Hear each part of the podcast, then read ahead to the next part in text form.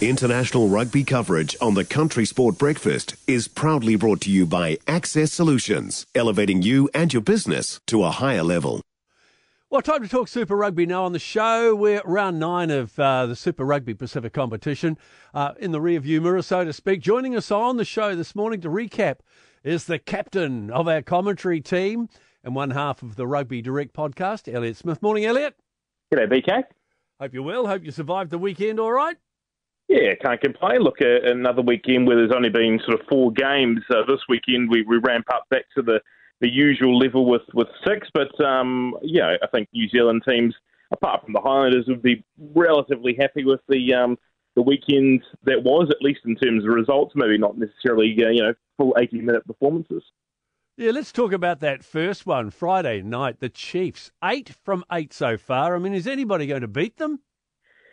Well, it's hard to see at this point in time, isn't it? I mean, they've got the Crusaders this coming weekend yeah. in Hamilton and uh, a couple of other roadblocks potentially along the way. The Brumbies away, uh, and also, you know, maybe the last round as well. Though they may rest a few players if they're their top seed locked away. But um, it's it's hard to see really. The Crusaders um, are a chance, of course, this weekend. They're always a chance of beating the um, the Chiefs, but uh, the Chiefs are going as, as favourites this weekend, and um, it was just a, a simple case of um, yeah, turning up, doing the job, and um, and, and banking the competition points for the Chiefs. Uh, I thought on Friday night, obviously the, the rain was around in Hamilton, um, but it didn't seem to bother the Chiefs too much. They were just um, flicked the switch and, and did the job, and um, you know, um, you know, swiped in, swiped out, as it were, and, um, uh, and basically did the job. And I mean, it, you know, there was good performances across the board from them. Again, uh, Bryn Gatland I thought was good at ten, but uh, Damian McKenzie obviously remains, um, you know, a very, very good. Um, and, and their first choice 10 option. But um, I, I think that the Chiefs will be very, very happy with what they did against the Drua. They, they scored some entertaining tries. The Drua had some moments, but the game was always sort of out of reach for them. And um, as you say, eight from eight, and uh, with a big, big old Kiwi derby to come this weekend, the Chiefs are sitting very, very pretty in terms of uh, the competition and, and banking that all important, uh, yeah, number one seed for the playoffs, which you know are still a wee way off. But um, you know, at, at, this point in time, um, yeah, everyone's chasing them, and the, the work needed to, to claw them away from that top seed is um, is pretty significant for the for the other sides in that top eight race. I loved Brodie Retallick's try. It was an absolute ripper, wasn't it? Oh, it was absolutely, oh, and um, yeah, and, and, look, that's what they're capable of. You know, the, the wet conditions in, in Hamilton uh, throughout that evening didn't seem to, to bother the Chiefs, and that's almost a, a, warning, isn't it, to the other teams that we're willing to play this way. You know, rain, hail, or shine, um, we can still um, you know play in these conditions, mm. and um, I think um, the Chiefs are just so confident in their game plan this year. Um, that's what I really like about them. Is, is it, it doesn't seem to bother them, you know, what the, the opposition is or the the rain or whatever it is. They just they just turn up and um, are able to, to flick the switch and, um, and, and and play the game that they want to play. And I think there's there's something to be admired about the, the confidence they do have to, to, to roll that out. An interesting show from the Crusaders in, in Melbourne against the Rebels. They were down 24 12 at this at, at the half and even down with 10 minutes to go. Then they seem to flick the switch.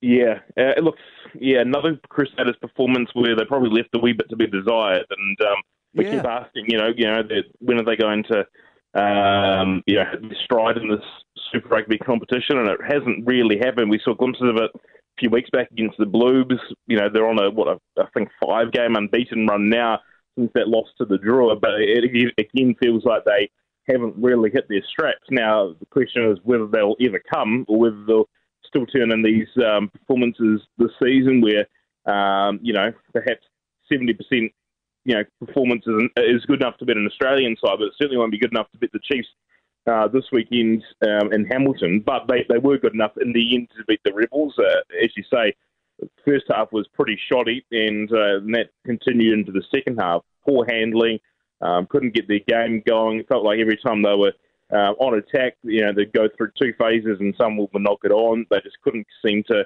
um, hit their stride. Yet um, somehow they emerged with a bonus point victory. Um, because a lot to thank their reserves bench, you know, for that. Their um, mm-hmm. reserve hooker, Ioane Moananu, was superb. I thought coming off the bench, Dallas McLeod reshaped the attack well.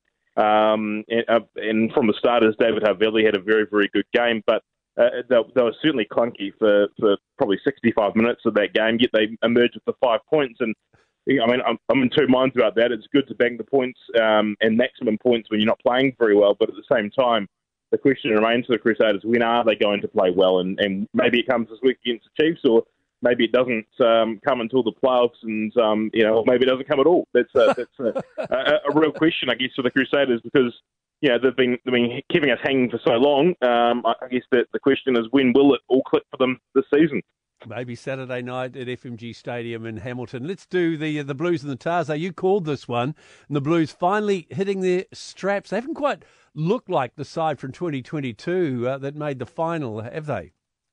No, they certainly haven't. Uh, look, Leon MacDonald post game um, sort of said job done, and that was what really what they needed to do on Saturday night. Home crowd. Uh, they're playing an under-strength Waratahs team, missing uh, Michael Hooper, um, host of other players on, on injuries or Wallabies rest. Um, you know, their, their star winger, Mark Nawangani They didn't make the trip across the Tasman. Um, Holloway also wasn't there, so uh, sorry, Nick Hannigan wasn't there. Jed Holloway was, but there was very, very few um, experienced players in that Waratahs team, especially um, up front. They they really did um, have a pretty soft pack in terms of uh, experience. And then some of their players in the back line um, in key positions, you know, fullback was on starting debut. Um, other yeah, bench players were on their um, Super Rugby debuts as well. So for the, the Blues, just sort of were, were patient. I thought I thought it was a pretty patient performance for them by and large. You know, they they had opportunities, a lot of ball in the first sort of 20 minutes, and weren't really getting a lot of reward for it, but just began to accumulate and up by 13 at half time. Continued that after uh, after the break, even as the rain started to, to fall again at Eden Park. And um, yeah, a couple of wobbles for the, the Blues. They um, at one stage let a couple of tries in from the Waratahs, and that bonus point, yeah, the three tries ahead of your opposition, of course, went from being um, a certainty to being 6 3. And if the Waratahs score again, that bonus point's gone. So um, there was a couple of moments in the Blues they won't be overly happy with, but um, you know, putting 50 on the point, uh, 50 points on the board for a, mm. second straight game against Aussie opposition, you can't um, you can't complain about that too much. And um, you know, they've got a tricky trip this week against the Drua in Fiji. We know how difficult that, that has been for um, teams so far this year. So, um, yeah, they're pretty happy getting five points out of that one and Eden Park and uh, moving on to the next and the and the Highlanders really letting the team down. Pretty poor performance in Perth by them, going down thirty to seventeen. Yeah, look, I suspected this might happen. Um, you know, the Force hadn't had a lot of games at home this season. I think this is their first home game in about six weeks. Um, and they've had a few injuries out, so there's a few players coming back for uh, the Force. And the Highlanders obviously have some players out. You know, no Dixon, um, both of their first choice halfbacks were missing uh, for that game. Um, so they were under strength for Highlanders. Um, even still, um, it was an error riddled and discipline poor performance from the Highlanders. Uh, you know, a lot of yellow cards dished out by referee Nic Berry. They um, allowed the Western Force. I think that the key moment was when they took control. The Force just took control early, um, and it felt like Highlanders were always playing catch up. And even though they got to within seven soon after half time, um, sorry, or even after half time, it, it felt like they were always still behind the eight ball uh, in terms of the contest and, and allowed the force just to dictate things probably a little too much um, in that game. And you know the Highlanders need to be careful. Uh, you know, there's they're still in that playoff mix for the the lower seedings, uh, they're still going to get knocked out. You know, first time last year, and they should be still in the mix this year. But um, you know, the, the, they should be banking these um, these wins against Australian teams. Credit to the Force though; they they did as I said, they hadn't played home in a number of weeks. They um, had a few players back from injury, and they, they thought they were good for probably 60 minutes of that game uh, against the Highlanders, who also have a tricky game against the Waratahs this week, who have got a lot of players coming back. Um, you know, Michael Hooper will come back into that team for the game in Sydney. Having said that, the, the, the um, Highlanders will get the likes of Aaron Smith back for that game in Sydney. So it's shaping as a crucial game for the uh, playoff hopes this weekend for the Highlanders uh, in Sydney when they uh, they take on the Waratahs. I'm looking forward to Saturday night's game, the Chiefs and the Crusaders. It's going to be a ripper. Hey, Elliott, thanks for joining us this morning. Pleasure, mate. Anytime.